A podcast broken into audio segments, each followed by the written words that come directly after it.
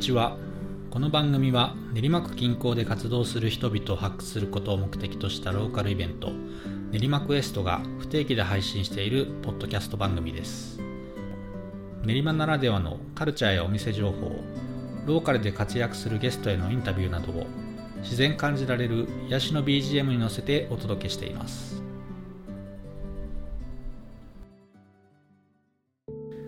皆さんこんにちは、えーと、練りレコ主催の深津です、えーと、練りレコは、えー、今まで過去、えー、4回開催してて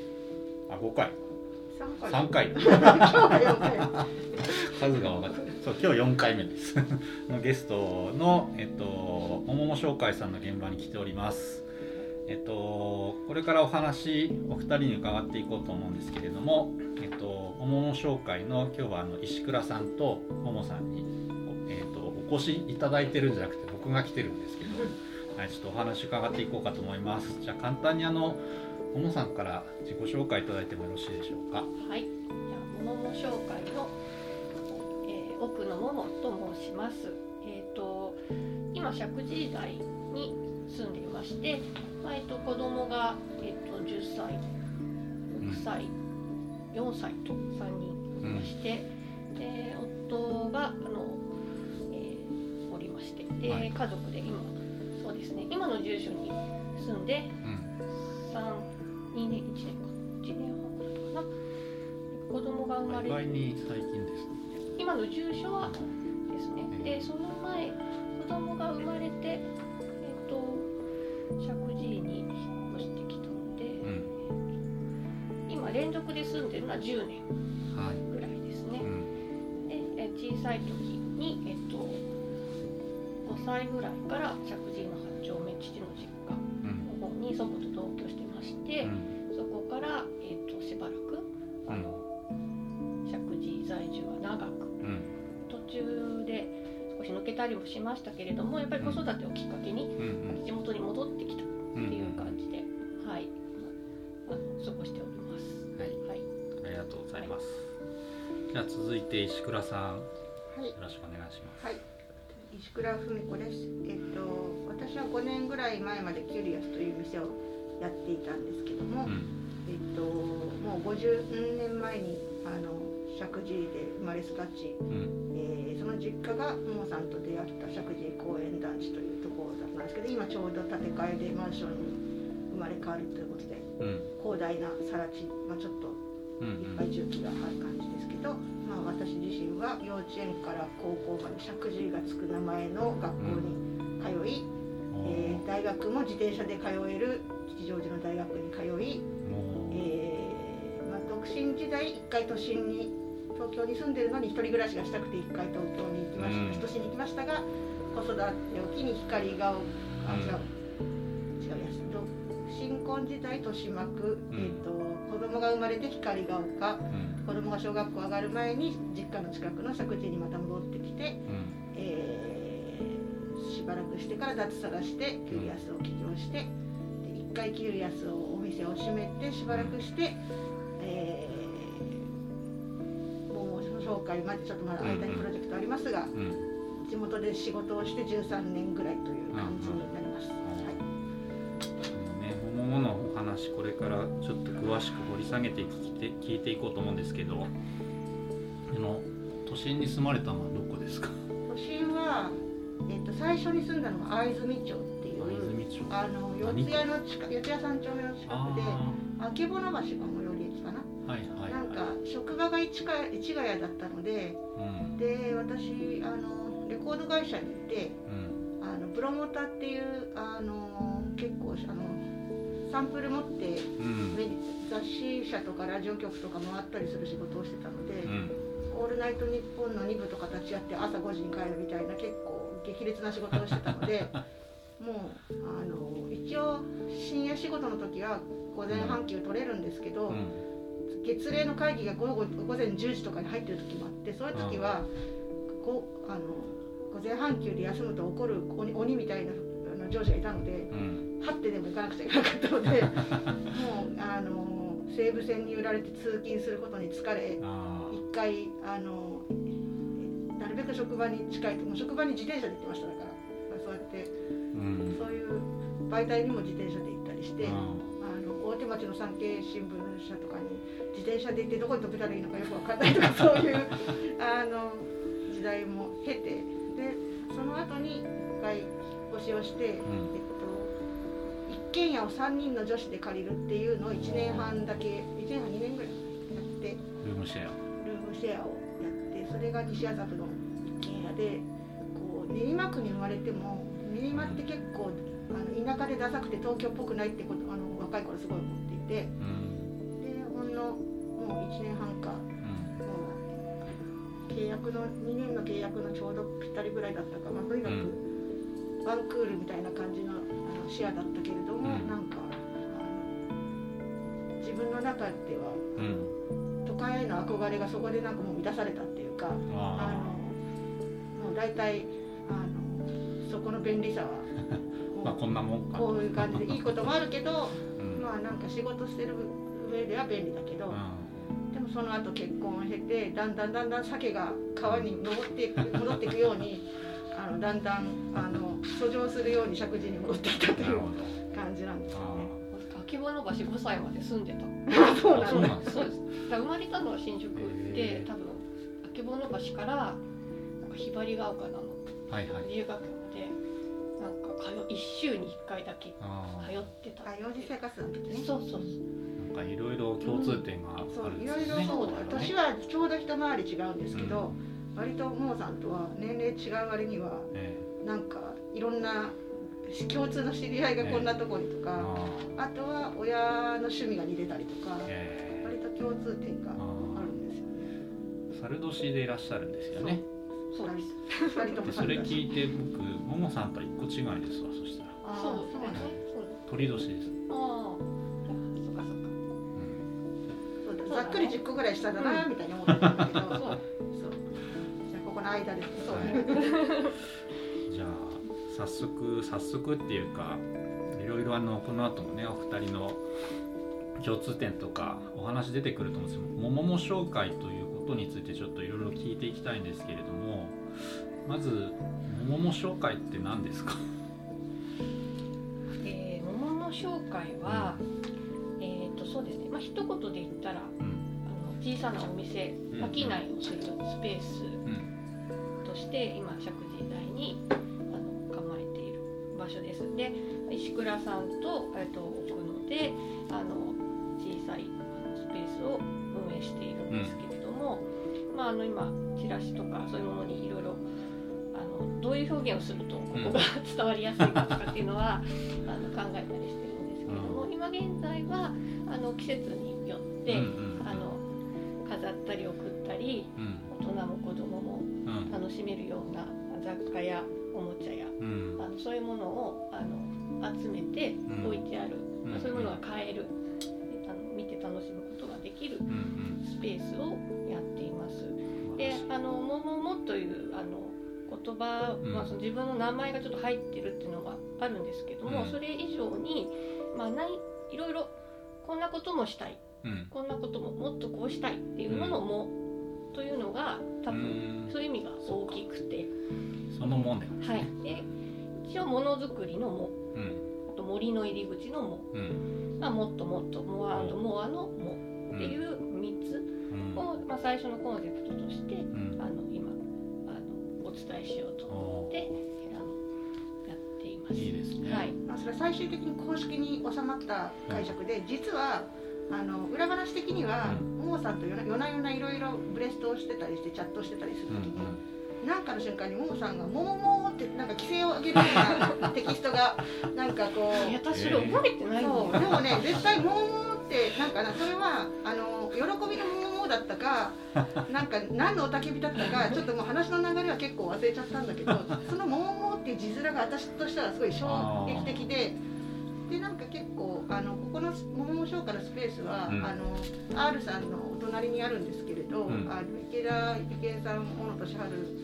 建築事務所とシェアをしてまして、うん、あそこの私たち一緒にどこかを借りようっていうコンセプトのもと、まあ、いろんなところを探してたんですけど、まあ、そのプロジェクトの打ち合わせをする中でも私たちの屋号はずっとカッコ仮のまま「もももなんちゃらもももなんとか」ってなんとなくか桃もかっこ仮っていう感じで言ってるうちにそろそろ決めなきゃって言っても桃も超えるワードがもう桃もって言葉が強烈すぎて、うん、もう桃でよくないみたいな。だからその開業前は、うん、あの池田さん大野さんもキュリアスっていう店をすごい、うん、来たことはなかったけど、うん、なんかそういうお店が石神井にあったらしいっていうのは、ホームページとか見てくださってて、キュリアスができたって言ったらみんなが来てくれるから。桃もだけじゃなくてキュリアスもどっか要素を入れたらとか、まあ、いろんな案が出たんですけどでもキュリアスとは違うももさんと一緒に何かを新しく私もキュリアスはちょっとあのいろいろとやりたいことが多すぎて、うん、物が集まりすぎてしまってちょっと一人で回せなくなっちゃったりしてたので、うん、ちょっと業態を B2C から B2B にシフトして、うん、あの5年ぐらいやってた流れがあったので、新しくやるには小さくやろうっていうことで、桃を始める中で、キュリアスじゃなくて違う新しい屋号にしようよみたいなことでずっと話し合ってた流れで。桃商店だと店だよねっていうのがあって、うん、だけど今後物だけじゃなくて子供を売りたいなとかイベントもやりたいし、うん、あとはみんなとなんとかの会っていろんな部活みたいなものが生まれたりとか、うん、今後まだ全然あの考えてるけどまだ発表もしてない、うんうん、あの単なる妄想みたいなものがいっぱいあるんですけど。そこに幅を持たせるためには、商店より商会の方がいいんじゃないかみたいなことになって、じゃあギャラリー桃とかどうしようとかアトリエ桃とかいろいろだけどあで始めるよりはもで始まった方がいいよねみたいなのもあって桃紹介が最終的に採用案になったみたいな、まあ、そういう裏話もありながら我ながら桃っていいわいいなと思って。多分こう桃紹介ってフルネームで呼ぶ人は多分定着すれば桃ってみんな桃でしょって桃に行くよとか桃で売ってたよとか、そういうふうにもう桃だけでいいと思ってるんだけど、桃だけだとさすがになんかこうグーグルとかに載せる時に「桃」って書いてあるのも ちょっとあんまりにも転がってっちゃう感じなんで収まりがいいように紹介をつけたみたいな。隣 R ってだけっていうなかなか収まりそうあそう R さんとのもあるあれもあって最初はなんかねあの S とかなんかねそのあの別のアルファベットでしようとかいう案もあったけどそれはそれでなんかこう R グループの並びで、なんかこう並列になって逆に似たような、あまあ統一感取れすぎちゃって目立たないみたいな,、なんかそういうのもあって、ひらがなが良くないみたいなそういうのもあって R に対してひらがなにしようとか、子供も大人も呼びやすいとか、いろんな要素の中で。ももさんの言葉に「も」をつけたら最強じゃないかっていうね。図らずもそう。図らずもそう。それをもうさんが「ええー、って言ってもそれに上回る「じゃあ何、ね、もっといい案出してさ。ないね」って言って。いやいいですよね。なんかこう優しい雰囲気もね名前に込められてる感じがして。ね。あの丸っこいですよね。うん、あのまあ桃も紹介のこの名前の由来とかはね今お話しいただいたところだと思うんですけどそもそもなんでお二人がその桃も紹介ということを始めることになったんですか？そうですね。あのちょっとこのと2人の出会いみたいなのにも少し関わっちゃうんですけれども、うん、その、えっと、住んでいたところがすごく2人同じ近かったんですけど、うん、なんで最初出会ったか私たちが出会ったかっていうと、キャリアスってお店をやってる石倉さんと、うん、そこの客の私っていう構図が一番最初だったんですね。でキャリアスというあの雑貨屋さんがあって、私はそこによく買い物に行ったり、子供連れて お友達とプレゼント探しに行ったり。でもそん、まあ、やっぱり日々の生活の中で、そんなにまあ毎日じゃないんですけどね、でもこういうお店があるんだっていうのはずっとあって、でえっとあのいいなって思ってたんですけど、まあ、なんやかんやちょっと月日が巡って、であの石川さん一回今までのお店が閉じるってことになった時に、うん、あなんかそんなお店がちょっとなくなっちゃうの寂しいから、うん、どっかでまた借りなん。か借りて、うん、誰何何人かで一緒に一つの場所を借り借りていろんな人が物出したりして、うん、なんか新しいお店とか作れないかねとか私が妄想レベルですごく言ってた時期があったんですね、自分元でもないくせに、うん、なんかそういうお店とか場所がなくなっちゃうのかなんか寂しいみたいなことをいちいち言ってた時ったんですが、まあ、そこからもさらになんか何年か経った時ぐらいに、あの石石神井6丁目の空き家をなんか活用しませんかというお声がけがあの石倉さんと、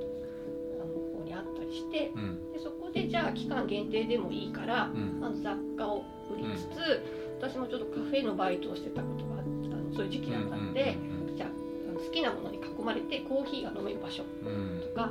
ちょっとおしゃべりできる場所を作りたいねっていうことで、そういうちょっとカフェごっこみたいなことをした、あのことがありましたそれもあのでもちゃんとまちづくりの助成金をいただいてやっていた石神井六丁目蔵プロジェクトっていうのが一時期ありました、でそこでやったことがなかなかそれは深津さんにも出展していただいたり、そうでしたね。トークショーをしていただいたり、あのしましたよね、そういういろいろな美味しいものお店やいろいろなあの本屋さんだったりクラフトや方とかが集まるような場所づくりっていうのがとても一時期でしたけどとても面白く、またそれをまあ継続してその場所ではちょっと難しかったのだけれどもじゃああのそういうことまたできる場所がないだろうかと言って、でその時訪ねてきていただいた池田大友建築士事務所のお二人、あとはその建物について講演もしていただいたんですけど、講義もしていただいたんですけどね。古民家活用どうするか。池田大野さん訪ねてきたっていうのは蔵の方にフラッと来たでもどっちかっていうとあの池田幸恵さんがあのあの今ご夫婦のお名前になってますけど、はい、池田幸恵建築事務所っていう形でまず石神井公園の駅前に事務所構えられて、うん、お二人になってから、まあ、結婚されて、うん、まあ、今池田幸恵小野俊一級建築事務所なんですけど、うん、いの一に何年か前から協賛してくださってたんですね。ででも私は直接面識がなくて、町田さんの方に協賛したいですって言ってくださってて、いつもなんかまあ池田さんのところの連絡係は町田さんが担当町田さんってアクヌルプ A の町田さんで、ネリレコの2回目出てる方ですけど、ね。はい、あのだけどちょっとそのその蔵のプロジェクトがあまりにもちょっと建築の知識がないと手をつけられないような石の蔵があり古い家があり敷地がちょっと奥まっていて再建築不可の土地であるとかいろいろ難問だってことが途中で分かって。であ建築家誰かいないかなとか思った時に、うん、ずっと前からそのお二人のホームページを見てて素敵なお家があるので、うん、お知り合いになりたいなと思ってやたらインスタとかにいいねしてこう。気づいてほしいなっていうアピールをメッセージを送らずに なんかすごいこう SNS 営業みたいなことをしたんですよ。そしたら向こうも私のプロジェクトのことをフォローしてくれてで蔵にも遊びに来てくれてあなんかずっと気になってたんですなんて言ってご家族でちょうど蔵でフリマのイベントかなんかした時に遊びに来てくれたのかな。でそしたらちょうどやっぱり池田さんが独身の頃に立ち上げた事務所の場所でずっと活動してるので、うん、お二人でプロジェクトも大きくなって、うん、模型も増えて、すごく事務所手狭だから実は私たち引っ越したいんだみたいな話が出てで私もキュリアスを一人でこうあの前のもう60平米ぐらいのところ一人で借りてたんですけど、そうするとそこの家賃もだし空間埋めるために日々もうなんか模様替えで大変でみたいなのを一回閉めちゃうとなかなかもう一回それやるのはしんどいなみたいなので、だから多分あの物件とかいろいろ借り死んでてても多分持て余すから誰かと一緒に借りたいっていうのは先ほどもさんも言ったけど、プロジェクトも。時から思っていたので、シェアすれば集客効果もあるし、スペースもなんかこう有効活用できるしっていう思いがあったので、途中からその蔵の物件がちょっといろいろ難問が多いっていうことも含めて、もうそこは一旦ちょっと諦めてもっといいとこ探そうっていうふうなプロジェクトが変貌していったんですよ。で本当にだいぶその私たち4人でだいぶいろんなとこ自転車で 物件見に行ってまだ売り出してもいないところここ貸してもらえん行ってみようかとか そういうのから。なんかフラッと街歩ってたら皆さん一緒にいてあありましたね。何してんですかみたいな。あありましたありましたあのねあの商店街。あれは物件探してた。んです物件探したりそれこそ松室不動産さんに話聞きに行ったりとかいろんなことしてこう出ましたね。空き店舗貸してもらえないですかからそろそろあそこを閉めるんじゃないかとかなんかそういう噂レベルのところまでいろいろ見に行って。そうだよね。じゃ結構真面目にと言ったらなんですけど、最初の妄想から始まって、真面目に結構いろんなところに行ったりしていて、で、まあ、ちょっとその R さんっていうところに出会い、うん、深津さんとまた、うん、一緒に何かやれるんじゃないかということになり、はい、ね、でご縁があって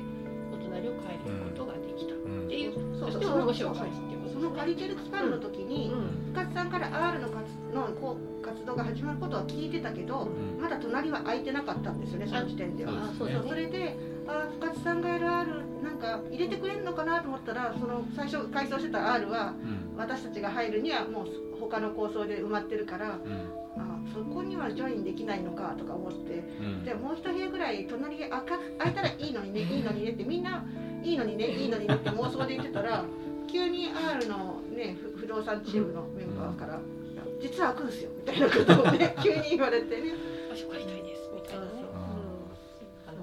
そういう。なんかあれですね。そのお客さんから始まっていのいちのきっかけで池田大野さんの事務所ともつながったりとかしてクラプロジェクトでつってなんかいろんな活動がやっぱこう絡み合ってそうです、ね、今の桃も紹介に至るはい。そうですね。それを考えると結構不思議というか、うん、あなんかすごいなんか小さなことでも、うん、なんか思って続けてみるもんだなっていうのはちょっと今の時点で。はすごいいいなももさんがあのそういうことやろうって思うモチベーションは何ですか？まあキュリアスをなくしたくないみたいなのは当初あったと思うんですけど、はいうん、そもそもなんでこう？そうですね。それ今回そうインタビューを、うん、あのしませんかっていう話をいただいて、うん、ちょっと自分なりにも振り返ったりとか、してみて何なんだろうって確かに思思ったんですよ。モチベーションって何だろうって思ったんですけどもともとやっぱり街歩きだったりとか、うん、街のにぎわいをね創出するとか古い街並みを守るとか、うん、そういう活動ってまあ学生時代の時は興味があって、うん、まあ、そういう勉強はしてたんですね。でその会社もまあたまたまちょっと出会ったとこに、あの入ってでそこはあのコミュニティバスとかあの地域の足をいろいろ考えて自治体に提案するコンサル会社だったんですけど、そこでいろんな地域の人にこうグループインタビューとかして、うんうん、商品開発みたいに、うん、その地域のあの足を、うん、あのバスとか乗り合いタクシーとか、うん、そういうのをこうもし走らせるとしたらどどういうニーズがあるかとか、どこにこうどこにどうするとその人たちが楽しく便利に暮らせるかっていう考える仕事だったんですね。でそれすごくまあやりがいあったんですけど、振り返ってみると自分が住んでる町に関しては、まあ、結局石川さんと同じで、都心に会社に行っていろんな自治体にも出張に行くんですけど、住んでいるところっていうのは、あんまり自分のフィールドに全くできない時期がずっと、まあ、続いたわけであんまりはっきり言った興味っていうか興味を持つ時間がなかった、外にばっ元なんで地元に戻ってきて、子供が生まれて。そうするとやっぱりいやおうなく休あの休んで地元にいる時間っていうのができたんですね、うん、それがちょうど、まあ、あの団地に住んだりキュリアスであった時期だったので、うん、そこでなんか自分の周りの街をすごい再発見っていうか、うん、こう再発掘というか、そういう時間ができできたので、ああ今こういう風になってるんだ食事は。とか私が小さい時にあったお店あるなとかあもうなくなったなとか、お屋敷が全部潰されちゃって、なんかあ駐車場になってるとか、はいはい、そう風景の変化みたいなの気づいたりとか、まあ、芸大のね量があったけどあこの数年であこんなになったなとかそういうのがこうなんか日中 日中地元にいると分かってくるなっていうのがあって、そういうところからやっぱり目がやっぱり、まあ、公園もいいところだし、まあ、氷川神社さんちょうど命も始まった頃だったんで、うん、あのあこういうコミュニティがあるんだって思ったり、うん、それがすごく心地よく楽しいし、うん、前は吉祥寺の街をうろうろするのも都心で遊ぶのも好きだったけど、やっぱりそれ以上のクオリティのものが地元で発見できたりするとすごく嬉しくって、だからどんどんそういうふうにちょっとまあシフトしていった、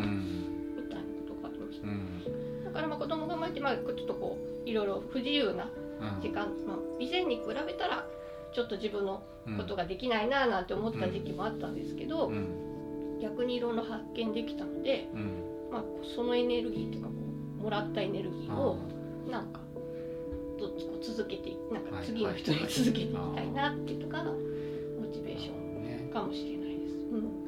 と学生の頃からと言いましたけどまちづくり系の会社に勤めてらっしゃったから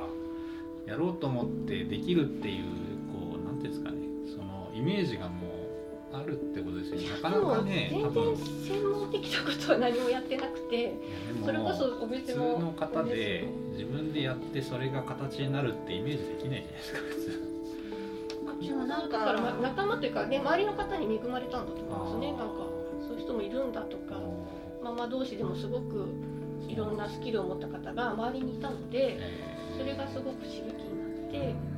ただまあ自分はものを何か作って作品を作って売るとかそういうことができない人なのでじゃあどういう関わり方ならもっと街が楽しくなるのかなっていうのはどこかでずっと考えてた。そう。こここに着地するまで何年もあったけど、ももさんと組みたいなとか組めるなって思った私の印象に残ってるももさんの言葉があって、うん、私が、まあ、キュリアスを閉めるよっていう報告をある日その、うん、キュリアスのお客として訪ねてきたももさんが、うん、なんかもう私は結論決めたのにそれって今からどうにかならないんですかねってね なんかねこうお金そんなないけどみんなで出し合えば家賃払えませんかねとかなんかねずっとも自分にはお金がないのね。そうだけどなんかこう今からでもそれなんかこう変えられないんですかねっていうのを私にはその力はないけどなんとかなりしたいみたいななんかなんかその矛盾するようなことを全問答のようなことをなんかこう言いに来たんですよお店で。それでいやそうだけどいくらですかとかね。そうだからせるはずないのにでそれこそ団地でピアノ教室やってる人がいて、うん、あの人がその場所をピアノ教室に半分使ったらお金出すって言うかもよとか いろんなこと言っていやピアノ教室に使うのはいいけどその間お店ピアノなってたらできないよねみたいな。そうだよねみたいなそういうことも言って、まあ、シェアって考え方もその時はこうやり始めてる人いたけどなんかちょっとやるにしても場所変えてリセットしないと。ちょっとなんか急にそこで業態変えるのも難しそうだなっていうのがあったんで一回ちょっと物減らすために整理やってどんどんちょっと移転するっていう形でまあその単に店の経営が厳しいっていうよりはちょっとその頃に卸の仕事が増えてしまってうっかり今桃にも飾ってるんですけどこのハニカムペーパーっていう飾りがたまたまそのうちのお店で売ってたら、あのうちのお店でも扱いたいですみたいな割とそのあのナショナルチェーンのお店からいくつか引き合いがあって、うん、そうすると自分の店シャッター閉めて袋詰めしてるみたいななんかそういう日が結構増えてしまってそうするとその前のお店がスーパーの前だったんで今薬局ですけど前はスーパーで、うん、それ閉めて、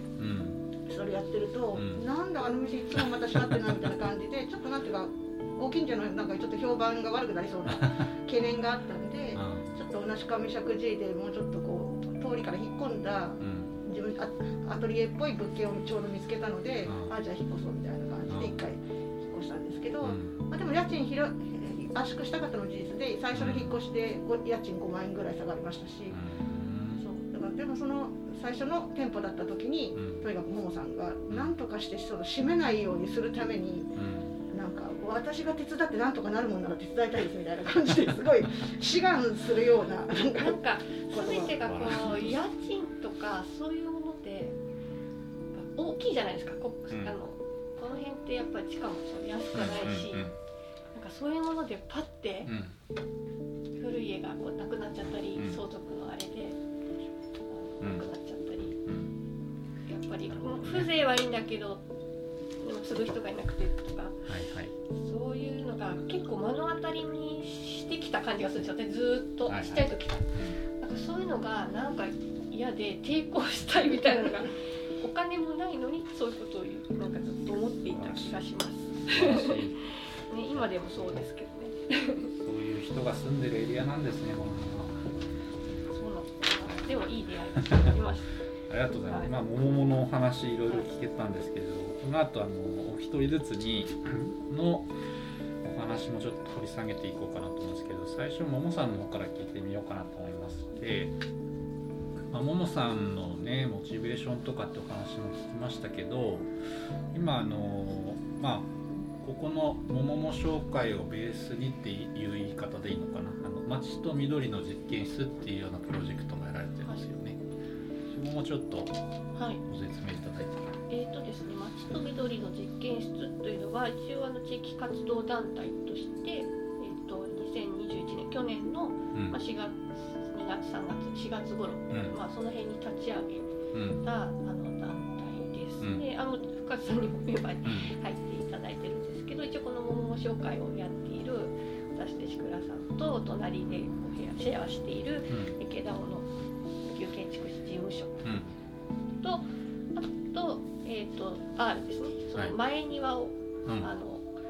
まず開いたりあのかっこよく緑化をして、うんうん。みんなが行こえる場所にしたいねという話が出たところからスタートした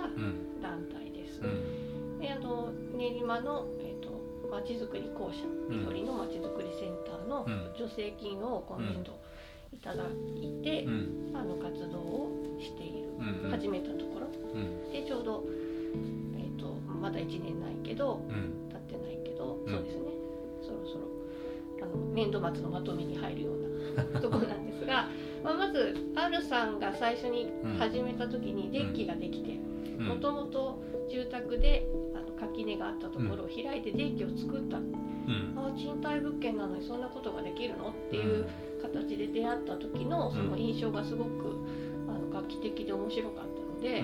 で隣を借りれるという私たちが借りれるってことになって地続きで1階で庭があることだったんで、じゃあそれはなんか一体的に続けたら、あのスペース的にも豊かになるし、あのあのデザイン的にもなんかかっこよくできるだろうし、あのあのいいんじゃないかなっていうのがあのありまして、あのプロジェクトとして、あのこの住宅ですね。あの100時代3丁目の集合住宅を緑化するプロジェクト。ということで今そういうふうに最初にそうしました。いやでもそれもまたちょっと裏話があって、はい、あのももさんのお父様という方瀬道夫さんっていうパーソンがあって、うん、でももさんはあんまりお父さんのこと別にそのあのお父さんが例えばテレビに出られていた時々フェイスブックで紹介してくれたりはしたんですけどそれをまだ地元のことには結びつけていなかったんですよ、うん、単に父がこういう活動をしてますよみたいなことを、あの子供たちにシェアしてくれてるレベルだったんですけど、偶然にも、まあ、この場所を一緒に探して一緒にやろうとした池田さん大野さんが、お父様の大ファンだったと。いう事実が判明してるだから別にそのお嬢さんだから知り合ったんではなく、こうたまたま街でももさんと知り合ったら「えお父さん多瀬道夫さんなの?」っていう 形になってちなみに著名なランドスケープデザイナーで。それでやっぱり建築家としてもあの庭をどうするとか外交をどうするっていう時に、あの特にそうやっぱり達さんが開発させされた、あの屋上緑化のシステムだったり、あの全然土がないところにどうやってあの緑を植えるかみたいなシステムを達道夫さんがあの手掛けられてるプロジェクトがたくさんあるので、はい、池田さんが独立される前に前の事務所であの間接的にそうやって、あの達さんの会社に取り扱いをやったりとか、接点があったらしいんですけど、でここの物件に出会った時に庭があるじゃないかっていう時にお父様に相談できないかなっていうみんなの妄想から始まってるんですよ、ね、でそうしたらあこういうあの団体作って助成金もらったら実現するんじゃないとかそうやってやっぱり、ね、多分それはももさん一人では団体にはならなかったと思うんですけど、うんうんうん、その時にやっぱりももさんはある種担ぎ上げられたかもしれないんだけれども、うん、でもリーダーやりますと言ってくれて、うんうん、かつ今すごく、ま、一生懸命娘役、お父様に教えていただく時に連絡していただいたり、あのまあ、そのお父様が開発されたシステムを実際に運営している別の会社があるんですけど、そちらの方とアポイント取ってくれてみんなで見学に行ったり中心に、あのももさんはあの娘としてそういった関連の方とはこう小さい時から顔なじみだけど、まあ、別に自分の仕事とか関係なく、あのお付き合いはあったと、だけどいざこの桃紹介を始める時に、その人脈が役に立つっていうことにみんなから気づかされて、ああじゃあやってみようかなっていうことで、また新しい、あのそその活動が一市民活動なのか、いつか何かの事業になるのかまだ全然今の段階ではわからないけれど、まずは私たちのその働く環境と街づくりに、なんかその団体を作ることでやったことないことできるんじゃないかっていうので立ち上がり現にそのたつあのあの団体を作ったことで、あの食事の在来種を育ててよっていう、アイディアが出た時に、やっぱり石神井公園の緑とか勝手に抜いちゃいけないわけですよ。勝手に抜いちゃいけないんですけど、ね、そのなんですけれどあのたまたまいの市とかのつながりの中で石神井氷川神社の宮司さんもこのプロジェクトに興味を持ってくださって、でかつあの神社の敷地があの食事公園と隣接しているということもあり、じゃあ神社の植物もほぼほぼあの石神井の自然の環境に近いものがあるんじゃないかということで。やっぱりその住宅地に植植わってるものではなく、昔からそこに生えていた植物を増やすといいよっていう又瀬さんの教えから、まあ、みんなで神社の近くで植物を採取するっていうことを、まあ、深さんにも参加していただいて、実験を始めることになったんですけど、やっぱりそういうのもやっぱりこのあのモーさんがリーダーしてくれてる町と緑の伝送を立ち上げたことによってあの今まで私たち一住民もしたことなかったことを体験させてもらっていて、でその成果もあのまだちょっとこう説明が必要なのであの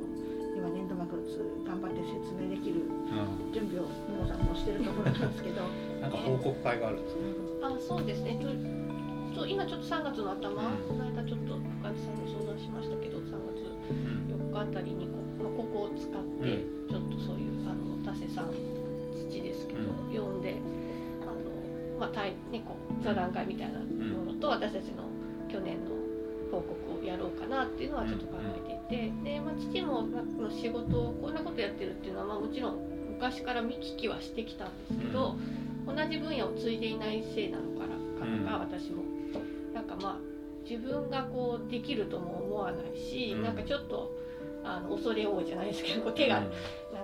出せないかなみたいな、そういうイメージのことがあったんだけれども、構石神井でいろんな話したりあのしてると、うん、あなんか元からすごい知ってますとか男性の仕事を知ってるとか、うん、あこうあそうだったんですねみたいな、うん、あの一緒にやりたいですとかなんかそういう方が結構いらっしゃって、うん、あそっかってちょっと逆に気づかされて、でまあなんか何か高尚なことはなんか身近で自分が手を動かして、ちょっと何か一つ育ててみるっていうことっていうのは、うん、あ今からでもできるかなっていうのをちょっと皆さんに気づかされて、あの畑やってる方も多いし、そういうところもあって、あのあこれは緑の始めたらきっ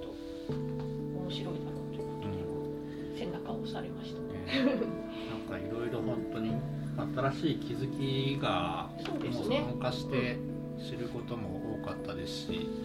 活動自体一言で言い切れないんでしょうけど ね。ちょっとね多分インスタとかがありますそうです。今フェイスブックとインスタがあって、ね、今庭の様子とかをちょっと上げたり、うん、少し石神井氷川神社さんで採取させてもらったものをこういうふうに育ててますとか、うん、フォローしておくと、はい、まあ、どんなことやってて次イベントとかも含めどんなことやっていくんだみたいなのはちょっと垣間見えてね、はい、やっぱりコロナ禍ということで、去年は、あまり大勢の方を呼んで何かをするっていうのは急に中止になるとか、そういうリスクもあったので、あのまちづくり団体皆さんそうだと思うんですけど、ちょっとそういうことがしにくかったから、まあ、逆に自分たちの学びを深めておいて、それをまた違う方にお伝えできるようにっていうことで、まあ、記録を取ったりとか映像を作ったりとか、そういうふうにちょっと注力しましたかね、うん、だからまあ規模の大小も、まあ、気にね集客があったらすごく反響があったら嬉しいってなると思うんですけど、うん、あんまり最初はそこにとらわれないでやっていけば確実にこうなんか共感してくれる人が少しずつ増えると、こういう活動はいいのかなと思ってます。植物相手だから、そう結構あのもともとその助成金を4年見据えてるんですけど。あそうだからあの1年立って、うん、はいこれがこうなりましたっていうふうに簡単に目に見えるものじゃなくてそれがまたなんか商売ベースと全然違うところ、うん、商売でもなんか長期プロジェクトあるでしょうけど、だから本当に目に見えにくいし今冬の時期だから本当に四角張ったけど今根がどうなってるかとか全然地中で見えないことだし、どっちかっていうと今植えたあの一部の植物も春になって、そう春になって伸びていけないと実感湧いてこないので私たちもなんかひっそり見守ってる感じだから余計外の人は 何やってんだか全然わかんないと思うんですけどでもそれが、あの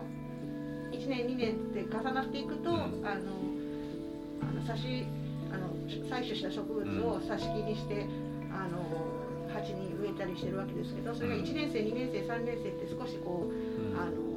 層が厚くなってからじゃないと美しい植栽ができないので、なのでまだ今1年生の3学期の子たちがちょっといるだけなので、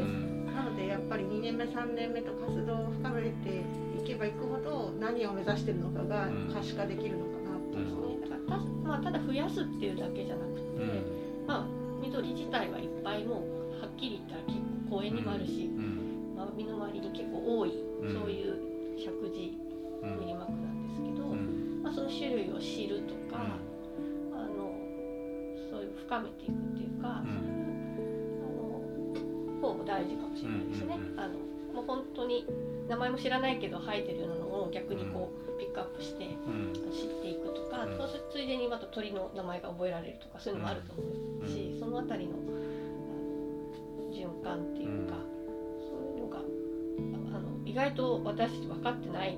くて、緑が多いか住みやすい街みたいには思ってるけど中身が意外と分かってないのでそれ私も学んでいきたいなっていう。ふうに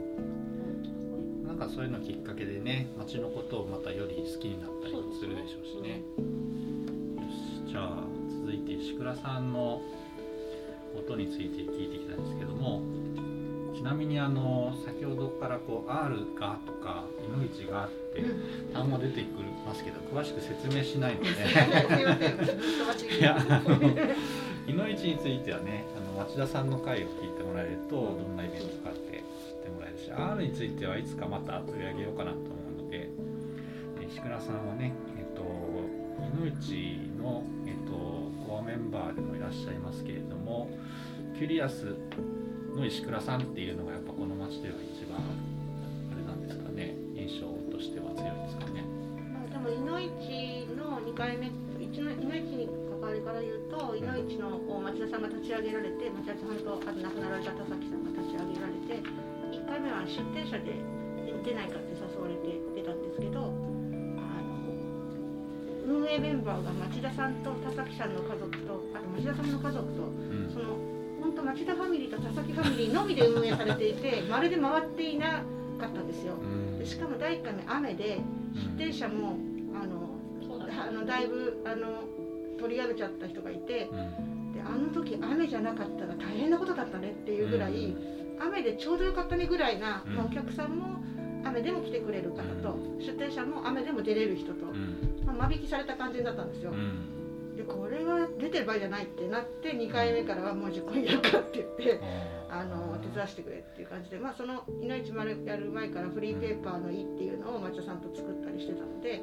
だからその、ま、フリーペーパー一緒にやってるのに町田さんがなぜかいのいちはあの 係やってくれではなく出店してくれってあの人常に裏方に回ろうとするんですよ。それでみんなを立ててくれるんですけど、いやいやちょっとこれ出てる場合じゃないでしょみたいな感じで、まあ実行になったのきっかけですけど、まあ、キュリアス自体はさっきの話にも出てたようにちょっと5年ぐらい前に1回店舗は閉めてるので。あの町の知り合いはこの10年ぐらいですごい増えたんですけど、うん、キュリアスの石倉さんって言ってもキュリアスってどこ？キュリアスって何っていうそ そっちも増えてしまってでなんかあのキュリアスのキュリアスって屋号自体は続けていてオンラインショップもやってるので、うん、あの実態はあるんですけど街にキュリアスがいない空域感が5年ぐらいあるっていう状況になっていたので、あのキュリアスあそあそこの前あった場所で8年。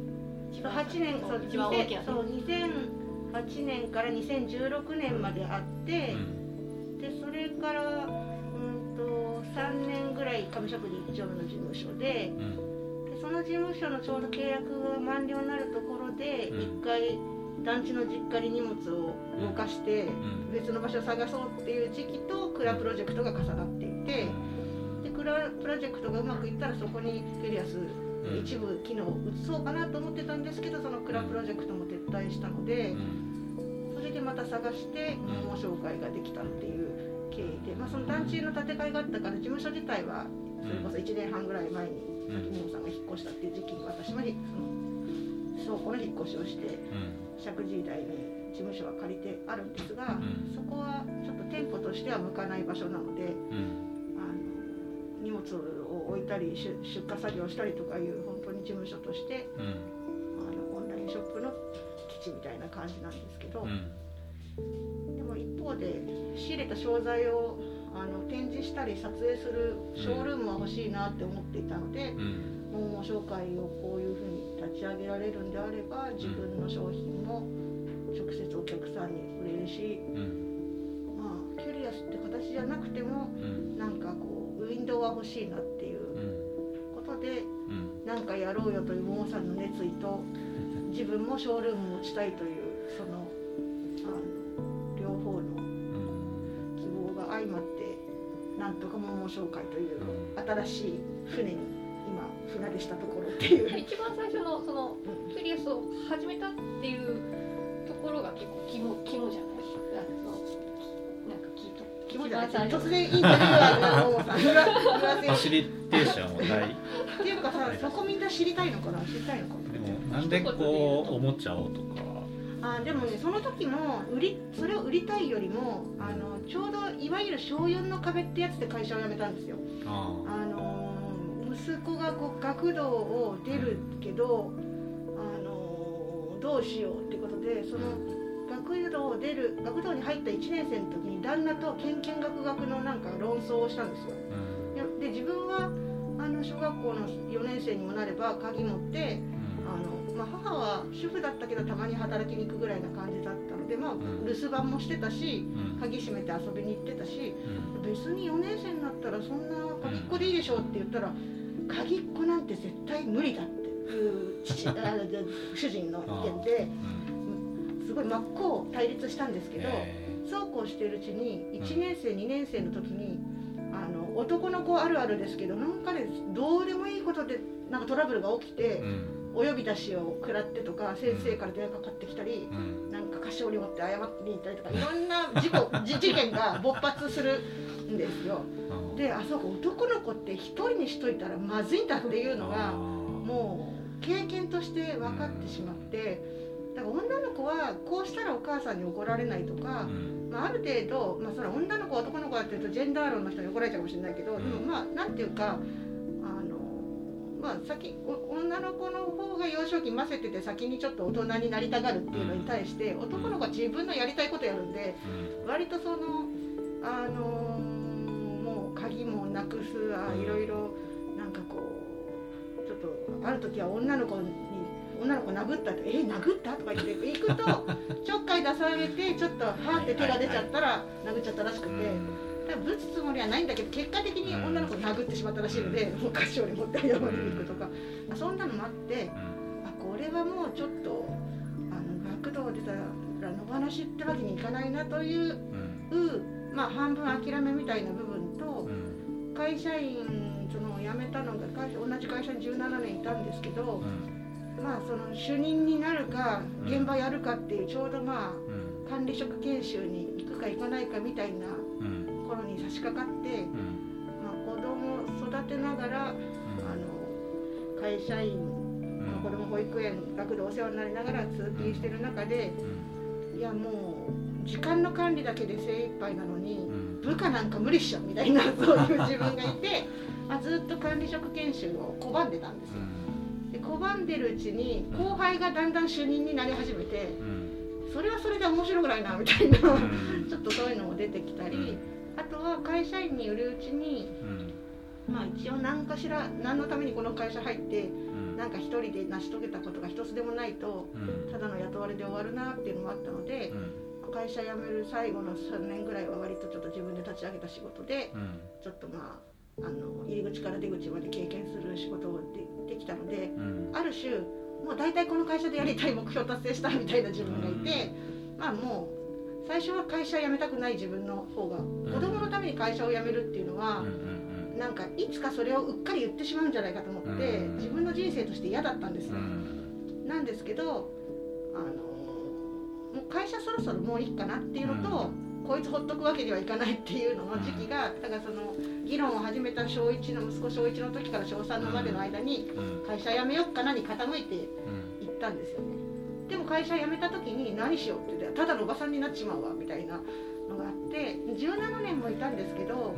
あのデザイナーさんとかお医者さんとか ER とか OR がつく仕事の人はなんかフリーでも一生その仕事だったりするんですけど私はあのレコード会社でプロデューサーという仕事をしてはいたけれども、会社がなければプロデューサーってできなくて会社の資金があってこそのプロデューサーで、プロデューサーただ辞めたらただのおばさんじゃんみたいな そういうまあことに気づかされ、まあ、会社辞めるって決意してから最後の12年が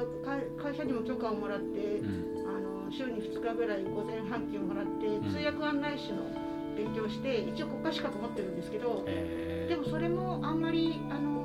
老後の趣味にはなるけどそんなに稼げないみたいな話も聞いて、まあ、通訳案内士。通訳案内士っていう英語と地理と歴史勉強して、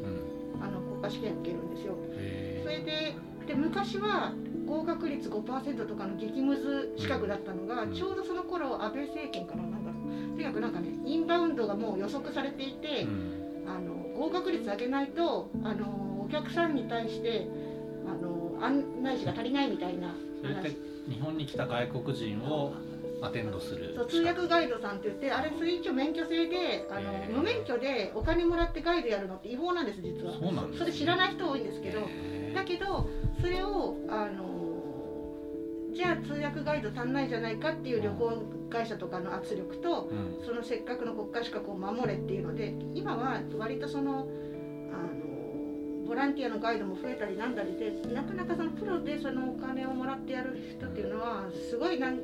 特別なこと映画以外英語以外の学、あ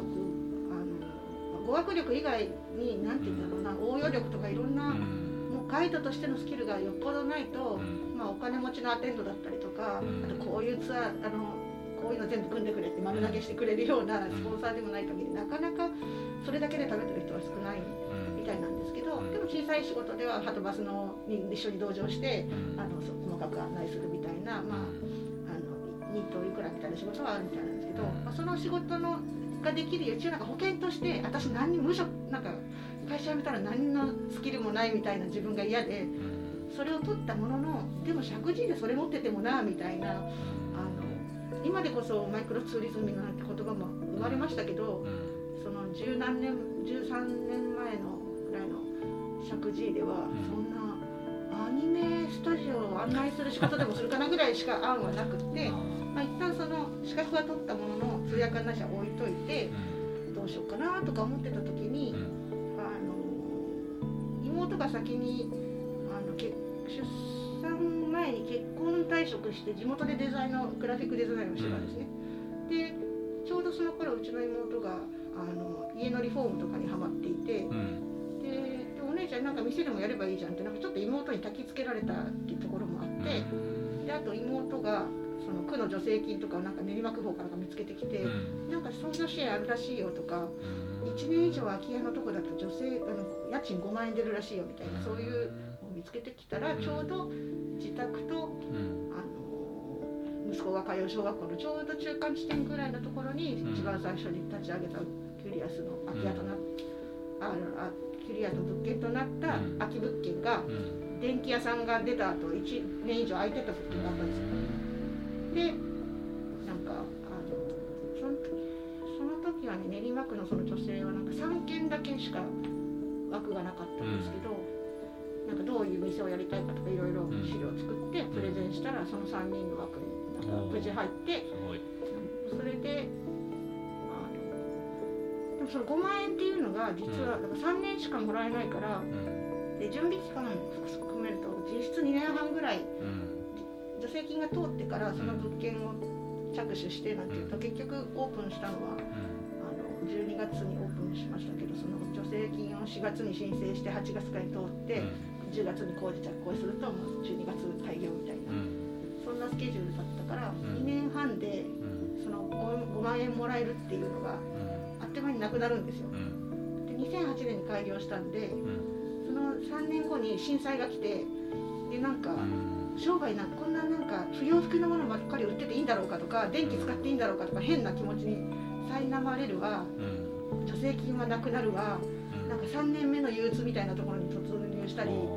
まあ有薬曲折ありながら8年は頑張ったけど、その家賃を1人で払い続けるのはなかなかに困難で、クリスマスはめっちゃこう人来るけど、あのいのいちの翌週とか誰も来ないみたいな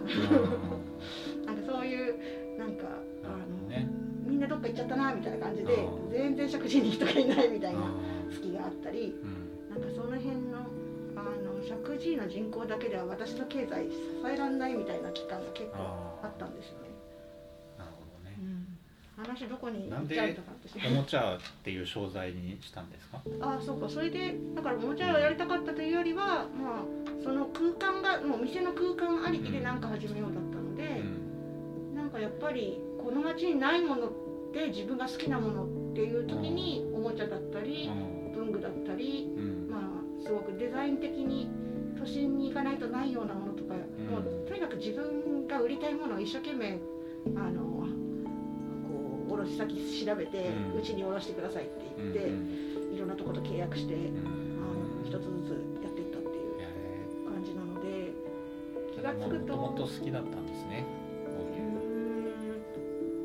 サラリーマン時代は流行仕事をさせられてたのに、うん、なんか、まあ、その反動の方が大きいですね。なんかもともと好きっていうより。だからその、もうその時その時の流行りのものまあ流行りのもの返しだったけどその流行りのものではない、うん、割とあの腐らない系のコンテンツが私は多かったですけど、うん、まあ、子供向けのアニメとかそういうのもやってたりしたので、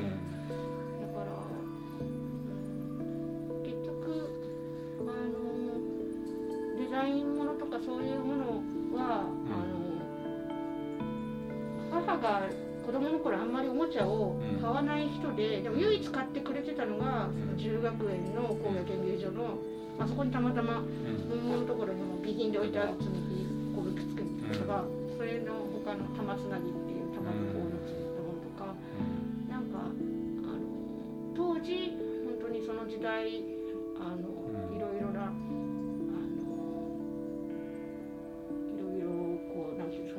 海外のもの入ってきたり、日本のもののクオリティを上げようとかいういろんな流れのある、そういう第一線の人のものを、あの母はあの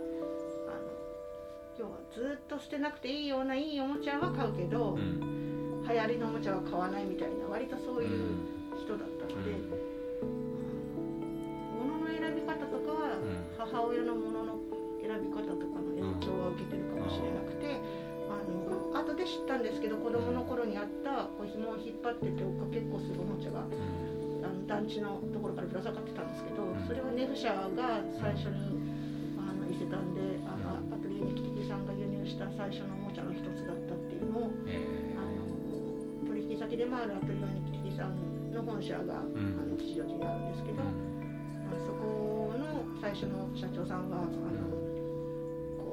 ヨーロッパに留学した時に日本に売ってないそういうヨーロッパのおもちゃに見せられて、美大生だったんだけど展示会に飛び込ん。で、あのおもちゃの輸入業を始めたっていう50年史をちょうど今インスタで振り返って書いてらっしゃいますけど、そういうあの西川さんってその社長が仕掛けたものをうちの母もあのそのちょうど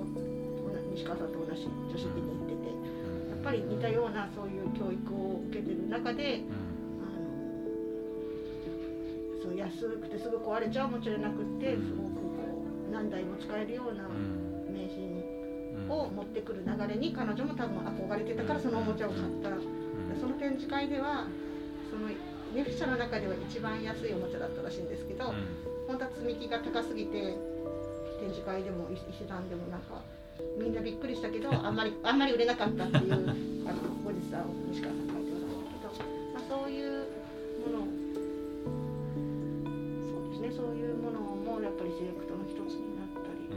し。たし、うん、いいですね。僕もね風車のおもちゃ好きでねちょうど大学生ぐらいでしたけどねいろいろ買い集めましたね。今でも、ね、だっけ？あリグリグのリグそうそうリグの。これはあそう持ちましたこれねこれももさんの私物。これうちの私物で3040年ものの写真撮ろう。あそれがあの桃紹介のパンフレットの,、あの写真にうっすらと下地になってそう。でやっぱり私もこういうものを変え与えられてる家にあったもので、うん、そういうものになんか何周も回ってキリアスのラインナップ、うん、こうお店のラインナップ見ると、うん、あこれなんか家にあったとか、あ懐かしいとか、あこういうの好きみたいなのがこうやっぱりあったんですね、でそういうお店ってやっぱ吉祥寺のそれこそ日記的とか、そのいろんな雑貨屋さんに行かないと見れないものだったから、ああこういうのを石神井で扱ってるお店があるっていうのでやっぱ最初にちょっと衝撃っていうか受けたんですね。であやっぱそういうあの結構小さい時の色の記憶とか形の記憶っていうのは残るなっていうのが実感していて、だからそういうのが、まあ、本当にぐるぐるぐる回って、どっかでつながってるっていうのは今あるかな、はい、だからこれちょっとハーフトーンにしてるわざとあんまり見えなくしてるんですけど、その桃紹介一番最初に配ったもパンフレットでは、ももさんの年代物の私物と私が持っている新新品を混ぜて撮影していて、いいですね。あの積み木店を10月にやった時にちょっとメイキングでその,、あのこのデザイン前の写真をちょっと公開したりしてるんですけど、そういうなんだろうとももさんとのその共通項で大事にしていきたいものでももさんは、まあ、うちのキュリアスが売ってた積み木やクレヨンやそういうのは、あの桃でも扱った方がいいと思うって、まあ、言ってくれたアイテムだったり。あとはちょうど今発売した「桃も手ぬぐい」っていうのが「あいうえ桃も」って手ぬぐいがあるんですけどそれのモチーフになったようなひらがな積み木が、まあ、これも桃さんの私物でこういう昭和からあるものでなんかこう今もいいと思えるものってあるよねみたいな。そういうものをこう年齢が違うからこそ私はもう子供があの成人して子育てはほぼほぼほぼ卒業なんですけど子育て現役世代のももさんと、まあ、子育てでほぼほぼ終わった私とでその年齢違っても、今赤ちゃん生まれたとしたらこういうものやっぱり今も必要だよねっていうものは多分50年経っても使えると思うのでそういうことをなんかこう。対面で伝えていけたらなまだそんなにね ここに来てからあ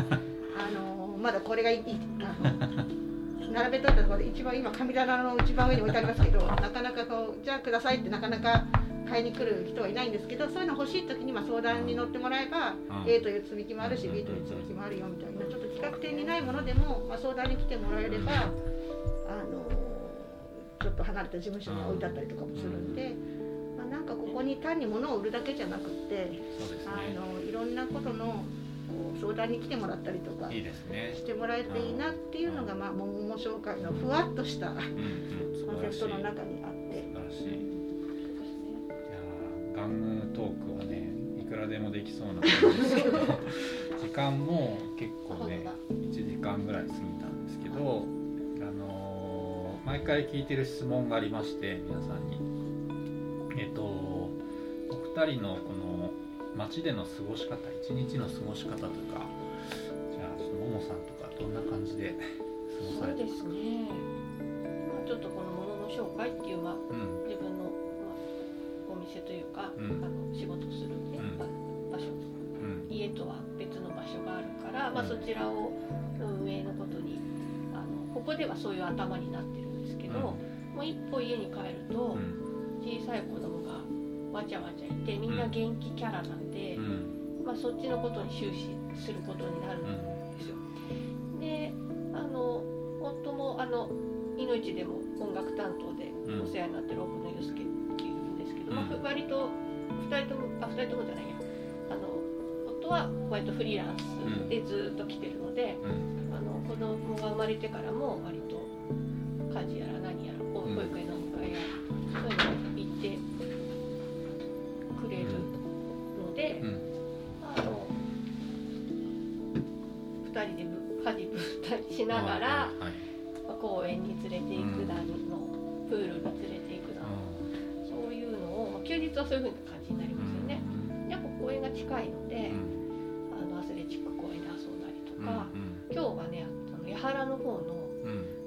ダリングができる公園そんなとこある、ね、そうちっちゃいちょっとボルダリングっぽい遊具のある、あれ何公園だった八原何公園だったかな。そこにちょっと連れてってくれたりとかします。だから、うん、あのそうですね。あの遠出するっていうよりは割と、うん、あの近くで、うんうん、あの過ごしてるし、まあ、あの私が例えばクヌープさんの展示をちょっと見たい、うん、カッパちゃんハウスのあれを見たいっていう時に、まあ、子供を連れて行って、こうなんかまあ遊ぶ、まあ、ちょっとこう、うん、2人とも気分転換とかじゃないですけど、そういう自分も見たいものを見て、子供もちょっとその場の雰囲気をこう味わってもらって、まあ、すぐ飽きちゃったりするんだけど、でもこういうとこ行ったなみたいなのは多分すごい残ると思うので、できるだけそういうがいるとこには連れていくといいのかな、そういうのができる石神井なので、今すごくねそれはありがたいし、子育てにすごく、いい環境とは思ってます。いいですね時間の融通聞いてフォローし合って。そうですね。充実した。いいでも本当にねわちゃわちゃです。いやわかります、ね。最近始めたあの共通のアクティビティでテニスっていうの？えー、あそうね。松の風とかもそうだし、人気だけど松の風。あまりにも運動してないので、ね、ご近所さんと石倉さんとでねちょっと場所と取ってちょっとやろうって言って、ね、大人テニス部をやったりとか。それは何々会とかなんですか？とりあえずテニス部。でねちょうどそのあの一緒に住んでるとこにミュージシャン友達のご一家も住んでて、とにかく平日の日中でちょっと時間が取れるっていう、まあ、メリットがあるので、じゃあ。いいですねそうまだ3回ぐらいしかやってないけど、ね、あの私は私で、うん、あの同級生でガチのテニス部の友達と、うん、あとテニス部じゃないけどあの結構テニス部並みに上手い友達とあと初心者と、まあ、6人ぐらいで、うん、あの月に 2, 2枠取れるので練馬区のコート応募してこの1年ぐらい元テニス部と元同級生あ同級生テニス部テニス部を結成してやってたんですよ、そしたらそれをそのことを、あの聞きつけた、奥野さん家の下に住んでるパーカッショニストの人が「俺もやりたい」って言い出して、そっちとはまた別にあの彼もそのカードを作りに行って練馬区のそれ登録して抽選するっていうのをやり始めたのでその人が当たるとモーさんとモーさんのご主人と私とあの本当34人でやるあの試合にもならないあのただ打つだけっていう乱打するだけっていうゆるいからテニスコートで体を動かす会ぐらいな感じのノリの活動とガチやる私の方で私は2つ掛け持ちしてるんですけどももさんもなんかバドミントンみたいなテニスをやそうです。ポヨーンって打つんだけど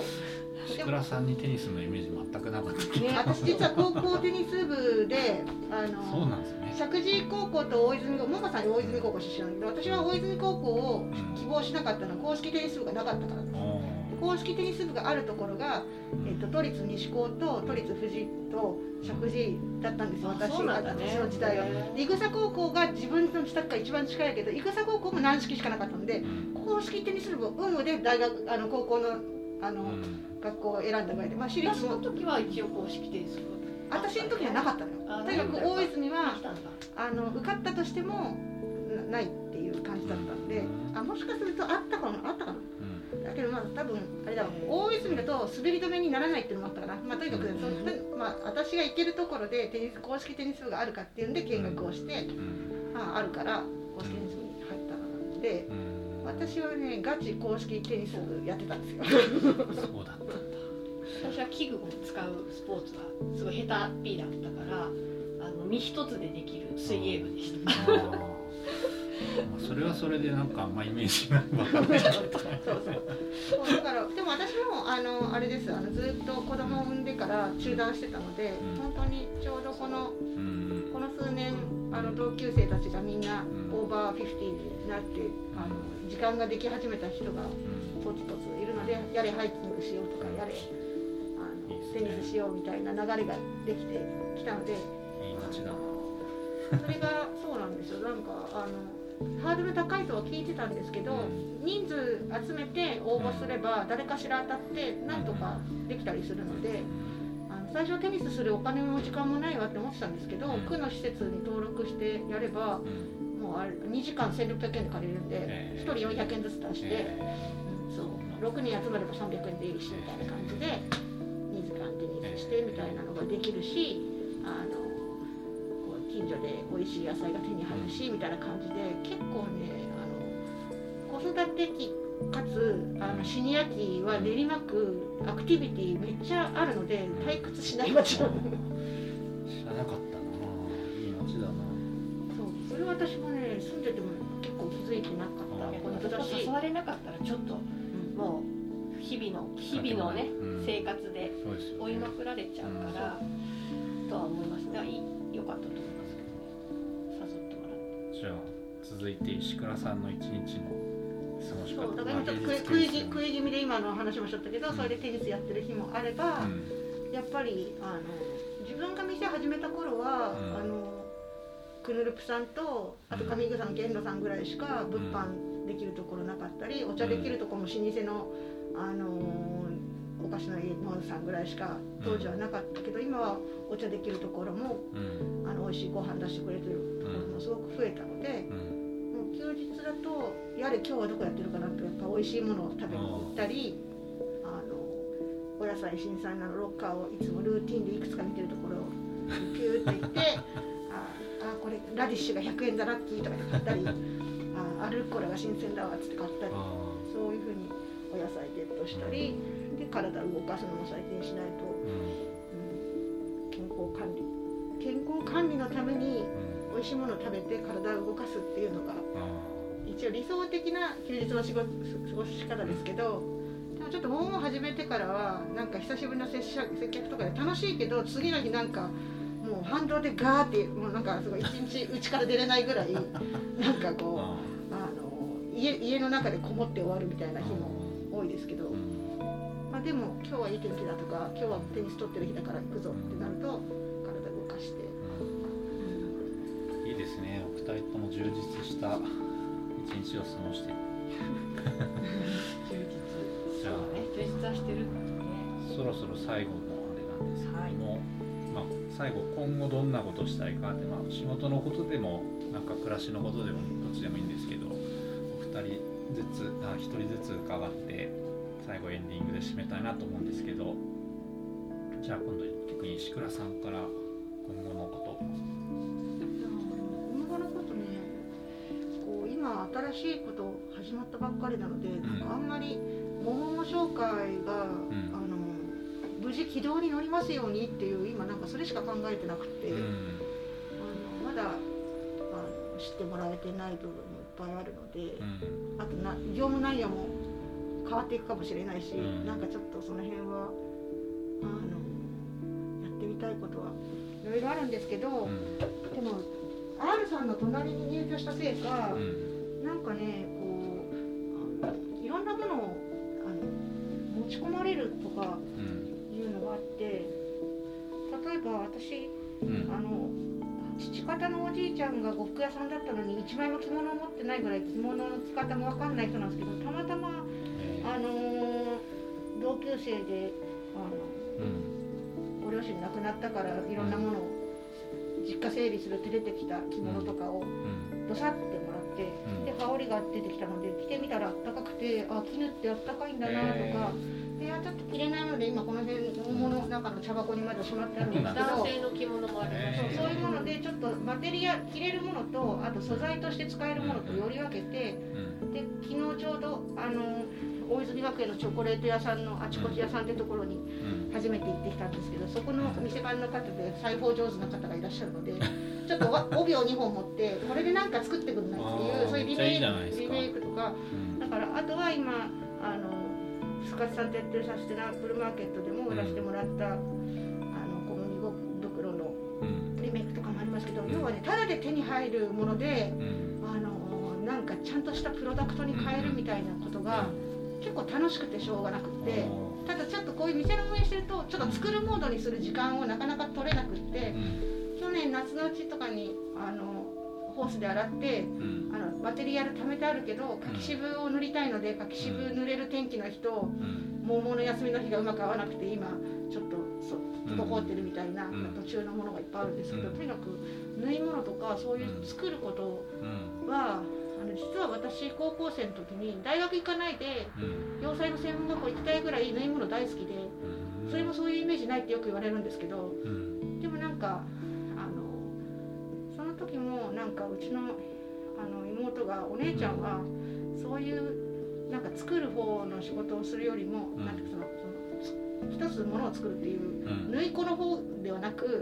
ん、そのもっと総合職的な、あの作り手のようなもうちょっと裏の方裏方とかそっち側の人だみたいなことをなんか妹に言われたことがあって、うん、なんかあの私あの一家が母も妹も、おばさんたちも美大出てたりとか、あのおじいちゃんもものづくりのあのお役人をしてたりとか、構そういうものづくり系の人が多いので、そっちに行きたかったけどでも私はちょっとあんまり絵の才能とかはなくって、で父はちょっと裏方系だったりするんですけど、まあだから自分がどっちに向くのかとか子供の頃からいろいろ自分のこやりたいことと人にこういうのが向いてるって言われるのと、まあ、両方加味しながら、うん、まあ、結果的には大学行きあの仕事もプロデュースっていうか裏方側の方の仕事で自分がプレイヤーではなくってプレイヤーの裏方の方をずっとやってきたこの年になって、まあ、その裏方の方も相変わらず仕事だし好きなんですけどたまにプレイヤーになるの結構楽しいんですよ。なんでちょっと早くこの桃が軌道に乗ってもう桃さんが店番やるから私もう石倉さん来なくていいですよとか言われたらもうずっと店出たいなぐらいなんか割とそういう、まああのものづくり自体が、あのそういったことも、あの時間取れるといいなって思って体の事業バランスから言うとそればっかもしてられないんだけど。ちょっとそれが負担にならない程度趣味的にこう楽しく作って売り上げにもなると、まああの気分転換しつつお金が入るみたいな感じのぐらいだったらいいかなみたいなのもあるので、まあ、あとはその自分で試作作ったものを真っ赤さんや望月さんやってるみたいないろいろ地域とも連携で。あの他の人が縫ってくださった方が早かったり、あとは手がある方がいらっしゃると思うから、まあ、最初のちょっとプロトタイプだけ自分作っていろんな人に作ってもらうみたいな、そういうあのみんなで商品開発みたいなこともしたいなみたいなのがあるので、単純に今ちょっと桃の空間を埋めるためにキュリアスでやってきたことだったり、今自分が興味あるものをちょっと仕入れて並べたりしてるんですけど、今やっとももさんと一緒に、第1弾の手ぬぐいを、まあ、こう発売できたので。なんかやっぱりオリジナル商品の開発みたいなことはやっていきたいですし、あの深津さんともガチそういう仕事してみたいなっていうのは一緒にイベントのお仕事をさせてもらってますけど、なんかね結構あのもの作るっていうのは結構死ぬまでやってるかっていう気がするんですけど。ね常にモチベーションっていうかやりたいことが追い続けられる環境に自らを置いてるのは晴らしいです。いやなんかあの舞い込んでくる話がに恵まれてるのは多分あるのかもしれないけど絵をバイタリティあると思う。なんかねそのそのね環境を楽しめちゃうみたいなところあるみたいで私あの母になんか締めようとしてるのに話脱線して申し訳ないんですけどあのなんかで怒られて、うん、もうここで反省してなさいってお風呂場に閉じ込められたことなんですよ。そしたらお風呂場でシャボンあの石鹸泡立ててシャボン玉して遊んでて ちっとも反省しないで遊んでんですよ。だから閉じ込められてもその場の環境を楽しむ。そうそう その状況を楽しんじゃう。雪降ってやべえとか思っても雪歩いてたら、あいつも見えない景色が見えてなんか綺麗だなとか。いいですね。そうだから寒いのは嫌いなんだけどでも一面美しいのはとかあとはそういう自然の造形でえー、雪こんなふうに積もるんだとかね、そういうなんか気が付いたら写真ばっかり撮ってて私なんかな何やってんだろうみたいな感じでなっちゃうので、うん、なんか割とそういうトラブルやあの状況に応じてそれを乗りこなして月行くっていうのは嫌いじゃない。っていうのがありますね。いいですね。なんかそういうのに周りも引っ張られてるんでしょうね。きっとねじゃあももさんいかがですか？そうですね。やりたいこと。やりたいこと。結構なんかこの「もも紹介」っていう場所を開いたっていうところが、うん、結構今まで自分がこう妄想してたことがちょっと一つ形になったっていうなんかまあもちろんここで満足しちゃいけない先に行かなきゃいけないんだけれども、うん、なんかこう手ぬぐいなんかももともと好きだった、うん、あのねあのデザイナーさんにデザインしてもらってできちゃったりとか。おなんかちょっと夢が叶ってるっていう体験をなんかポポッとさせてもらっていて、なんか本当にああって自分で、これ夢じゃないのって思っちゃうような嬉しいことが、あのコロナ禍ながらあって、でもやっぱり次のことを考えなくちゃなっていうのが最近の状況ででお店をやっぱりあの物販店とか維持するっていうのはやっぱ生半可なことじゃないなっていうのは覚悟もしてたんですけど、結構それはすごい身にしみるなっていうふうに思ってだからそういうことをやってこられてる諸先輩とかすごいんだなっていうのが やっぱりありました。ただで大変なんですけど、なんかそのそうですねその売り上げを上げてもちろん維持はしなくちゃいけないけれども、うん、なんかそれだけのことを考えてたら多分すごく苦しくなると思うので、せっかく食住近接で場所が持てたっていうことを今ちょっと大切にして、まあ、家のことのね家のいろんなオペレーションだったり、いろんな訪ねてきてくれる人の出会いをちょっと大切にして次できることを、で、まあ、少しねやっぱり生活回せるような、ことを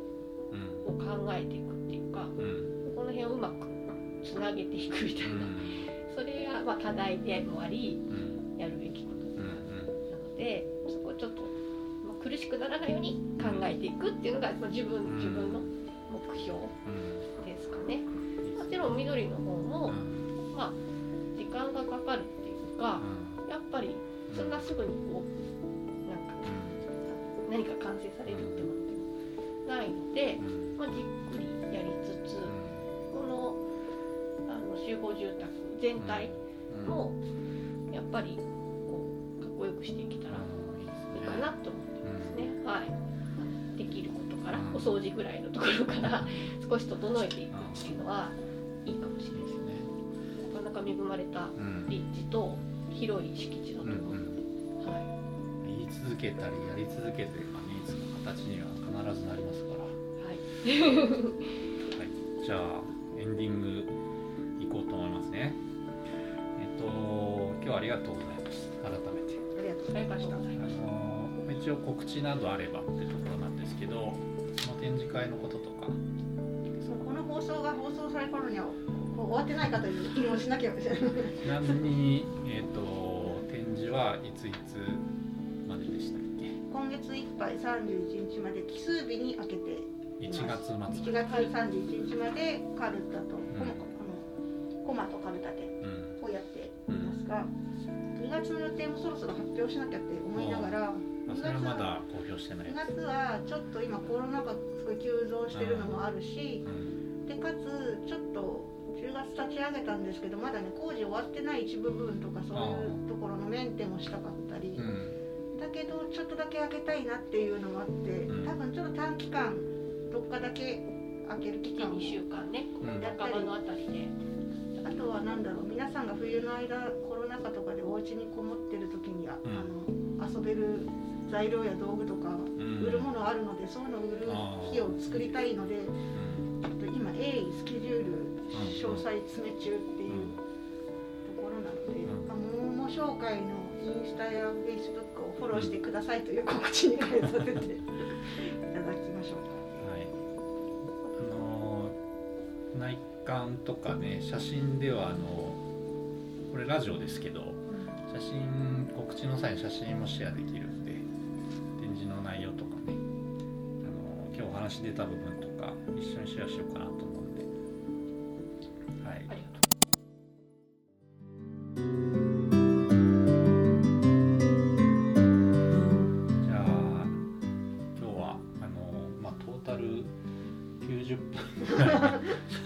それぐらいになっちゃうんです。よ2人だしね。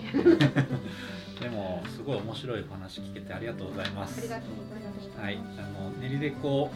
当初は隔月に1回ぐらいのペースで頑張ろうかなと思ったんですけどもうだいすごい間空いちゃって 次もまた空いちゃうんじゃないかなっていうペースなんですけどそれも僕も無理せずに続けていこうと思いますので。今回2回分ぐらいボリュームがあったかね。はい。改めてあの桃紹介の石倉さんももさん今日はありがとうございました。ありがとうございました。はい。じゃあ皆さんさようなら